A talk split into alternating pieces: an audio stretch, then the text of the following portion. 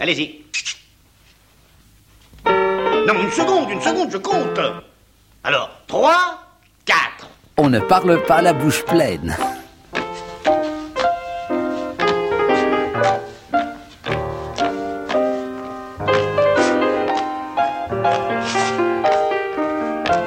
On ne parle pas la bouche pleine. Une émission d'Alain Kruger. Sortez. Quel rapport entre le fromage et le mysticisme Alors Dali a répondu une chose sublime. Il a dit parce que Jésus, c'est du fromage. Alors là, il y a eu une certaine malaise de la part des jésuites, mais comme je suis très jésuitique moi-même, je savais déjà que cette chose, c'était Saint Augustin qui l'avait dit avant Dali. Et alors je leur ai cité un psaume, Montus coagulatus, montus fermentatus, montus, enfin, c'est une série de montagnes, toutes lesquelles ils ont les attributs et les vertus caractérisées et ammoniacales du fromage. Et rien d'autre que Saint Augustin, il dit, il écrit textuellement que ce passage, il faut l'interpréter que Jésus, ce n'est pas une montagne de fromage, mais c'est de montagnes, de montagnes et de montagnes de fromage. Bonjour Jacques-Noël Pérez. Bonjour. Les auditeurs de France Culture vous connaissent. Vous êtes un spécialiste de patristique. Vous êtes aussi euh, pasteur luthérien. Donc euh, Saint-Augustin, c'est votre famille. Quand vous entendez euh, Dali énoncer ce postulat, vous avez plongé dans vos textes. Ben, C'est-à-dire que quand j'ai entendu Salvador Dali euh, dire cela, je me suis dit qu'il avait lu Saint-Augustin. C'était donc bien, parce que c'est un passage de Saint-Augustin qui n'est pas des plus célèbres nécessairement. hein. c'est dans euh, les, les commentaires sur les psaumes. C'est un texte très compliqué, parce que euh, quand euh, le grec et le latin euh, sont difficiles à traduire, et euh, les termes mêmes sont ambivalents, hein, d'où la, la difficulté. Et en particulier, il est question d'une, dans le texte des psaumes 67 ou 68, selon la manière de le compter. hein. Dans ce psaume, il est question de montagnes fertiles, euh, montagnes grasses même, hein, où Dieu va habiter. Vous savez que les dieux habitent toujours sur les montagnes. hein. Et ce qu'on traduit quelquefois par euh, montagne d'abondance, c'est en fait quelquefois montagne fermentée ou, ou le ferment comme le lait fermenté. Vous voyez, Comme mot le qui est- fromage. ben, voilà, le mot qui est utilisé, hein, c'est cette montagne qui est riche comme du lait qui va devenir euh, un fromage que d'aucuns hum, pourraient penser délicieux. Bon, alors ça c'est le texte même hein, de l'écriture, mais les latins savaient pas trop comment le traduire. Euh, Si vous regardez les traductions modernes, les traductions modernes ne parlent plus du tout de cela. hein. Et d'ailleurs, euh, la traduction écuménique de la Bible, dans une petite note que suis allé vérifier, elle dit oh il y a des problèmes d'étymologie, enfin dit à peu près euh, cela. Et effectivement, euh, Dali a donc lu Augustin euh, qui va parler de cette euh, montagne euh, fermentée ou fromagère ou vous- comme vous voulez l'appeler. qui- mais vous voyez, on, on a derrière tout de suite l'idée euh, de plénitude, de, de don, etc. Et il dit, Augustin dit que cette montagne euh, laiteuse, hein, euh, c'est aussi euh, Jésus. Alors, si vous regardez dans Gaffio, quand vous étiez petit garçon, vous faisiez du latin, vous utilisiez le dictionnaire de Gaffio. Gaffio euh, va euh, utiliser une... euh, Enfin, je vais dire que coagulum, hein, qui est le mot qui est derrière en latin, euh, signifie effectivement les cahiers, mais aussi c'est ce qui réunit. Et il nous dit que on peut utiliser ce terme même hein, comme euh, un mot doux à l'élu de son cœur, mon petit fromage. Vous voyez, ça, ça, devrait donner quelque chose comme ça en français. Je sais pas si euh, vous appelez vos fiancés de cette manière. Je Mon petit fromage, bien sûr, Ah, bien mais- sûr. Mais voilà, mon petit fromage, c'est mignon. Hein. Oui, Mon petit camembert. mon-. Mais Augustin, c'est ça que je voulais dire, revient sur cette affaire. Il n'en parle pas qu'une seule fois. Il en parle aussi dans euh, les Dans confessions, confessions. dans lesquelles nous reviendrons assurément au long de cette émission. Dans les confessions, vous savez euh, qu'il s'est retiré à Cassisiacum euh, après son sa conversion. Il s'est retiré à Cassisiacum où euh, il a été accueilli par euh, Verecundus, euh, qui d'ailleurs va mourir. hein, et il dit à propos de cette campagne, vous voyez, le mot hein, déjà il y a, euh, il y a des jeux de mots qu'il fait. hein. En échange de ce beau Cassisiacum, sa campagne, où nous reposâmes en toi, donc en Dieu, hein, abrité de la houle du siècle, etc., etc. Il décrit donc la, la, la chose, hein, l'aménité de ton paradis, sempiternellement, verdoyant sur la montagne ruisselante de lait, ta montagne, montagne grasse. Vous voyez comment il décrit. Ah oui, mais- Donc c'est vraiment les mêmes mots qui sont repris ici de ce psaume qu'il connaissait déjà. Et alors ce texte, normalement, comme tout le monde a lu les confessions, je n'en doute pas, bon, ben, c'est passé inaperçu pour quelques-uns, mais c'est réellement dans le commentaire sur les psaumes où il explique que, effectivement, Jésus est une montagne de fromage. Jacques-Noël Pérez, il y a Bob Dylan qui a rêvé qu'il avait vu Saint-Augustin. I dreamed I saw St. Augustine alive as you or me, tearing through these quarters in the utmost misery. With a blanket underneath his arm and a coat of solid gold. Searching for the very souls whom already have been sold. Arise, arise, cried so loud with a voice without restraint. Come out, ye gifted kings and queens, and hear my sad complaint. No martyr is among ye now, whom ye can call your own.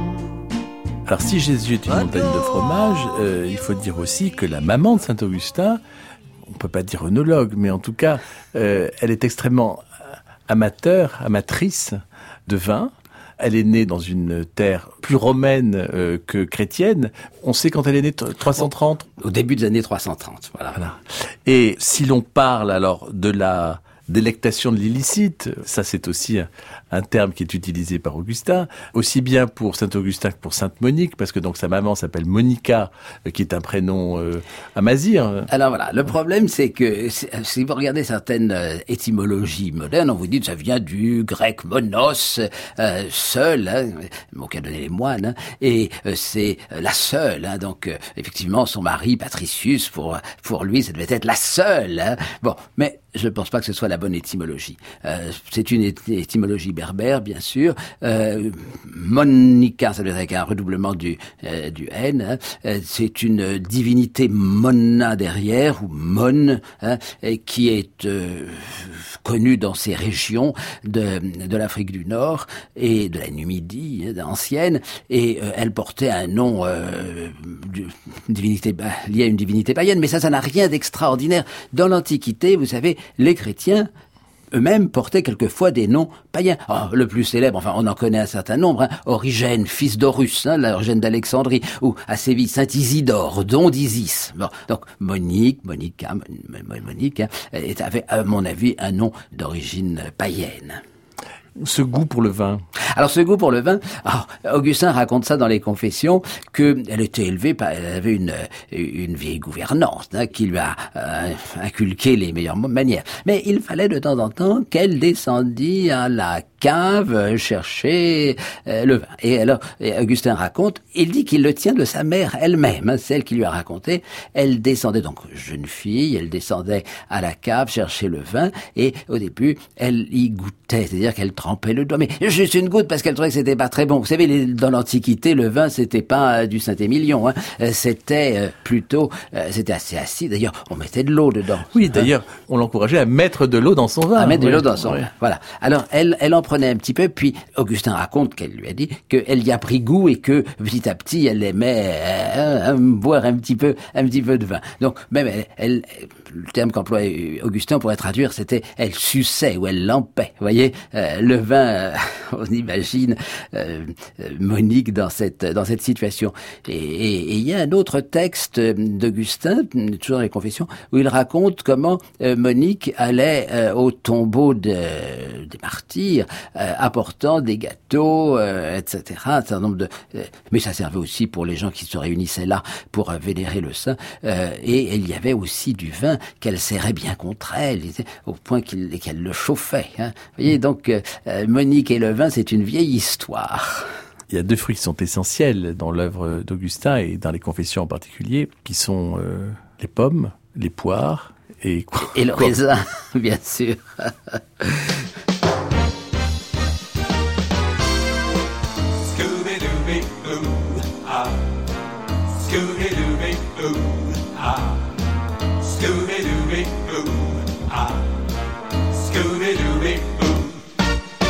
Sur France Culture, on ne parle pas la bouche pleine avec Alain Krugère. La rencontrant chez des amis, je lui dis, mademoiselle, que faites-vous donc dans la vie?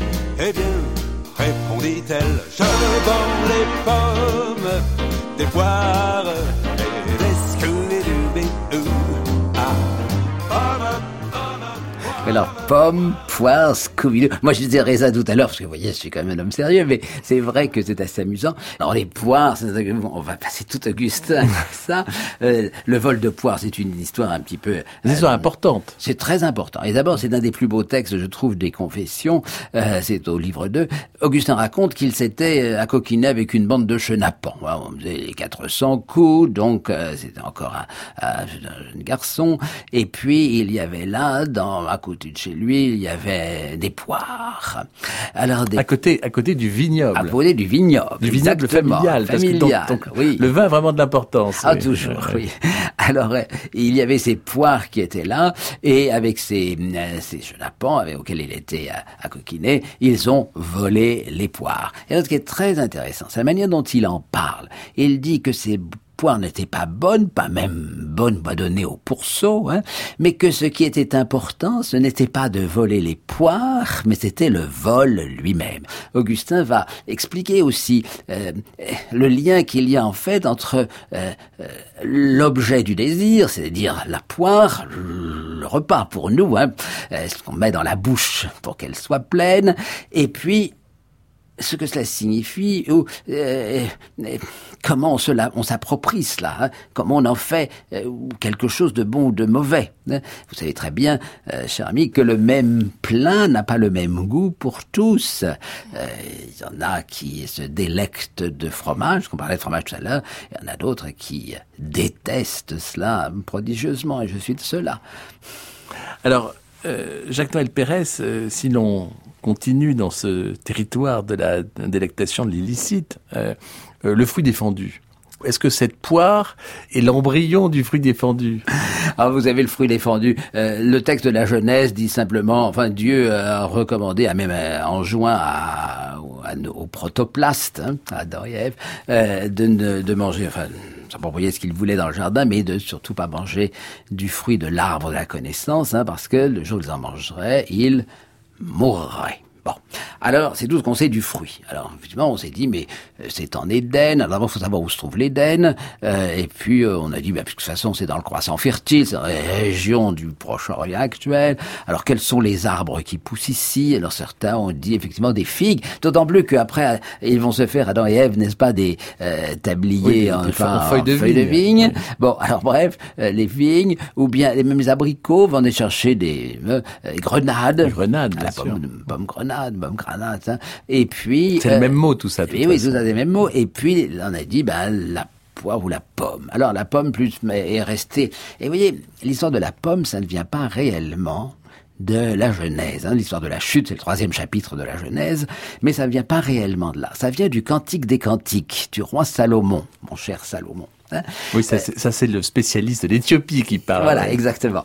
Euh, dans le Cantique des Cantiques, au dernier chapitre, chapitre 8, euh, verset 5, euh, vous savez que c'est les dialogues entre euh, le fiancé et, et la fiancée, et le, latin est très ambigu. Hein.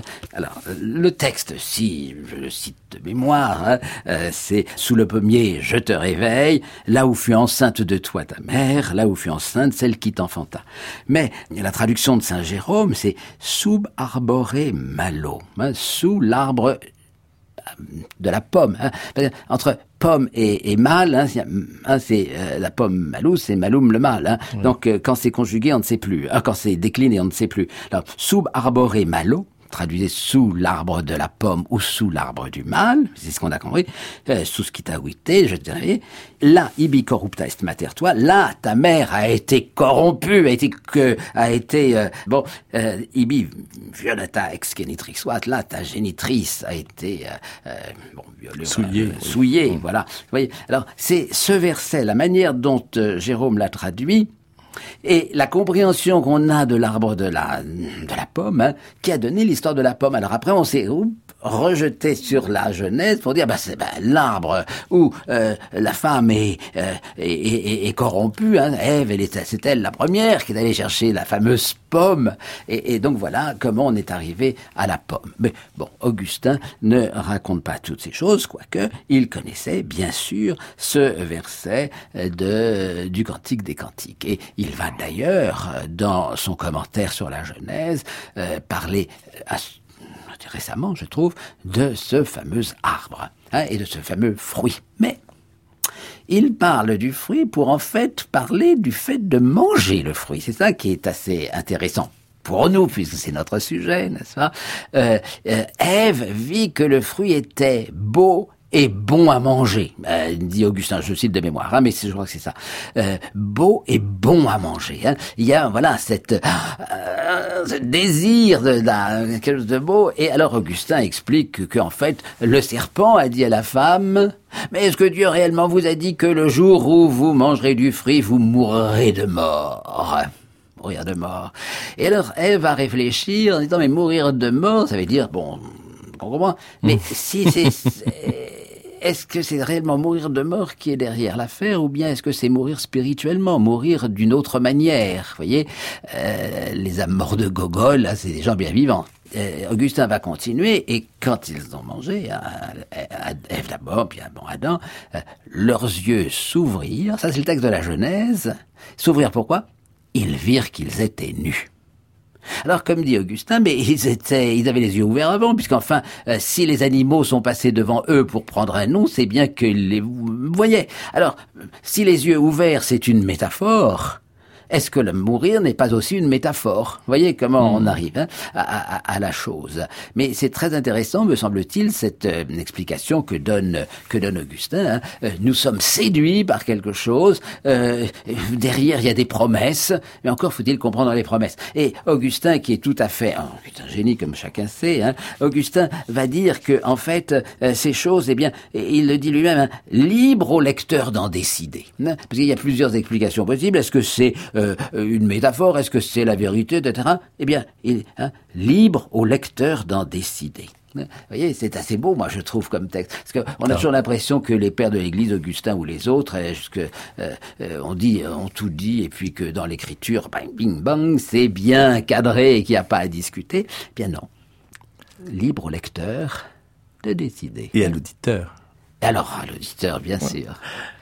Euh, Jacques-Noël Pérez, euh, on parle des pères de l'Église, euh, il y en a un qui a un rôle important dans la vie d'Augustin, qui est Ambrosius. Ambroise, Saint Ambroise de Milan, évêque de Milan. C'est Ambroise qui a baptisé Augustin, qui a catéchisé et, et baptisé Augustin et son fils. Avec Augustin avait un fils, hein, Deodatus, et il les a baptisés en même temps. Oui. Eh bien, on va écouter ses compositions puisque c'est aussi un musicien.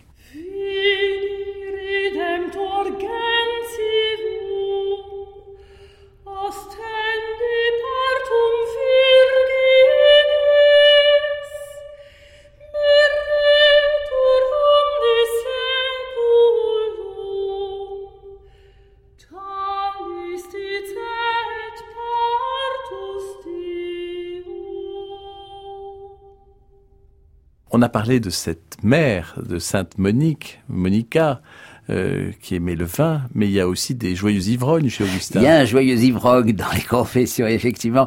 Euh, euh, chemin faisant, se promenant, il rencontre un,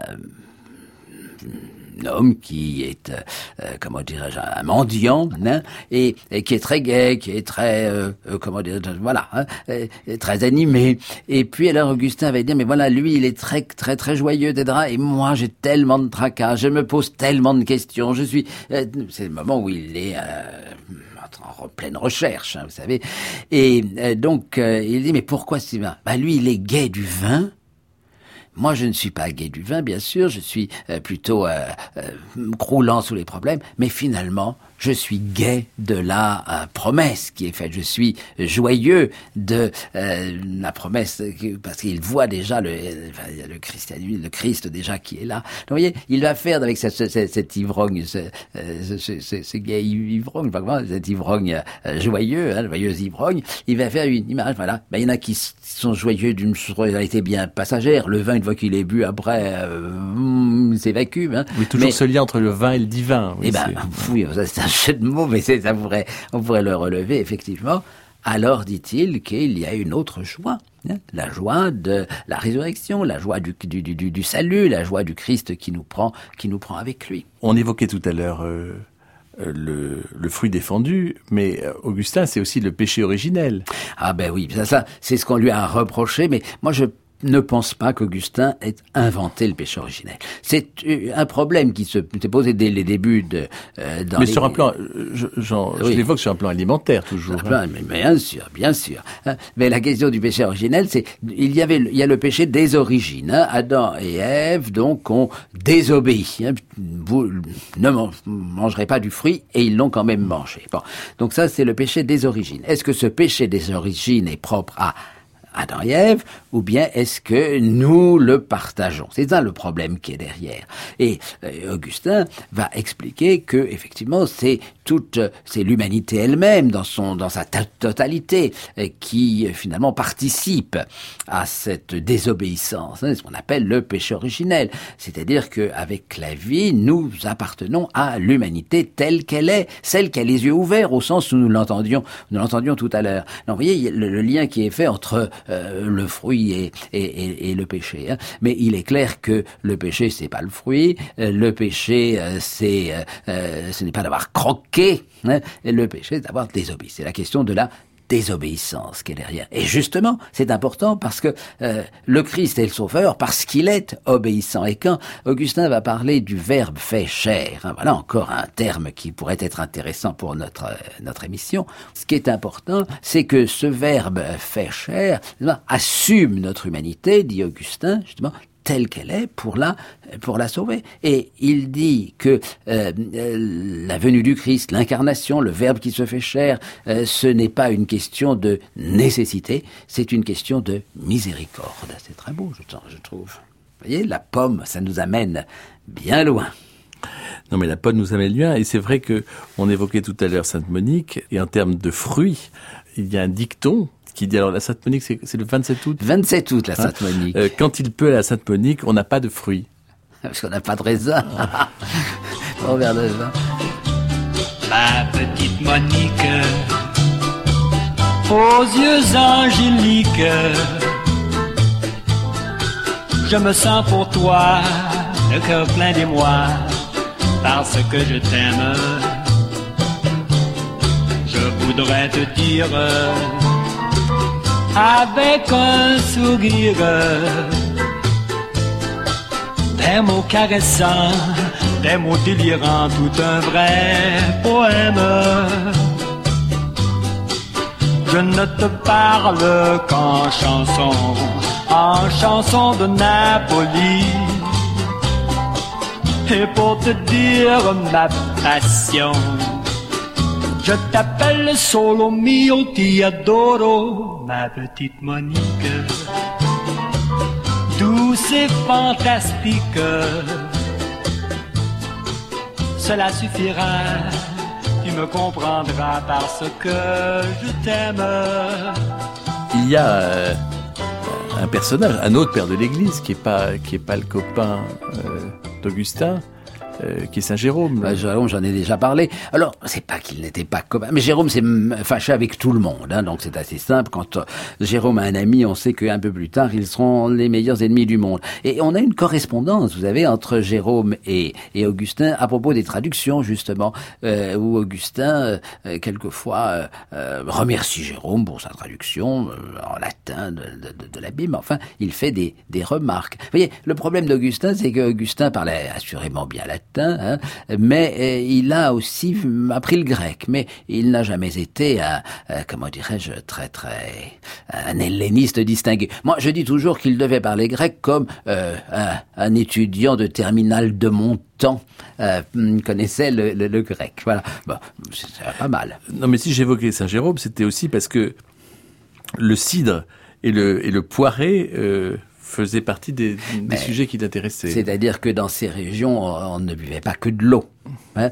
Euh, C'est Oui, il est bon de le rappeler d'ailleurs. Voilà. C'est Saint Cyprien, Cyprien de Carthage, donc encore un, un, un Nord-Africain, hein, à Carthage, numide. un numide. Et euh, dans une de ses lettres, Cyprien dit Noé n'a pas bu que de l'eau.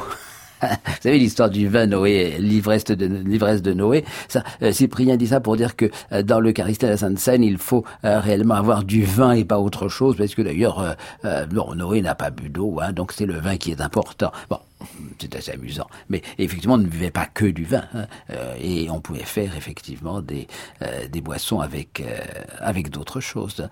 de l'hydromel aussi. Ah oui, il y a le miel. Vous savez, Augustin, puisqu'on parle de nourriture, euh, Augustin, euh, après avoir dit le plus grand bien des psaumes dans les confessions, à un moment, euh, va parler de la qualité mellifère des écritures, hein. les écritures qui sont du miel, hein, le- dont on se régale en quelque sorte. Euh, lire la Bible, hein, lire l'écriture, pour puis se- encore une fois en faire quelque chose pour soi, pour sa vie, hein, c'est comme euh, Pour se remplir. voilà, se remplir. Pas le ventre, hein. l'esprit. Oui, euh, c'est comme euh, se délecter de, de miel. Oh, il y a beaucoup de... Chez Augustin, on pourrait s'amuser à chercher toutes les allusions euh, au repas. On en trouverait... Là, on en a aujourd'hui euh, cité que quelques-unes, hein, mais c'est tout à fait intéressant, tout à fait amusant, disons. Merci Jacques-Noël Pérez pour cette euh, sobriété heureuse, qui n'empêche pas d'ailleurs euh, toute forme de dégustation et toute délectation. Mais il faut profiter de ce qui est bon. Hein. Elle vit que cela a été beau et bon à manger. Alors je veux pas être Ève, hein, mais je mange aussi ce qui est bon. Nous allons terminer avec, euh, avec Mozart, parce que Mozart, c'est une, une autre façon de lire Saint-Augustin.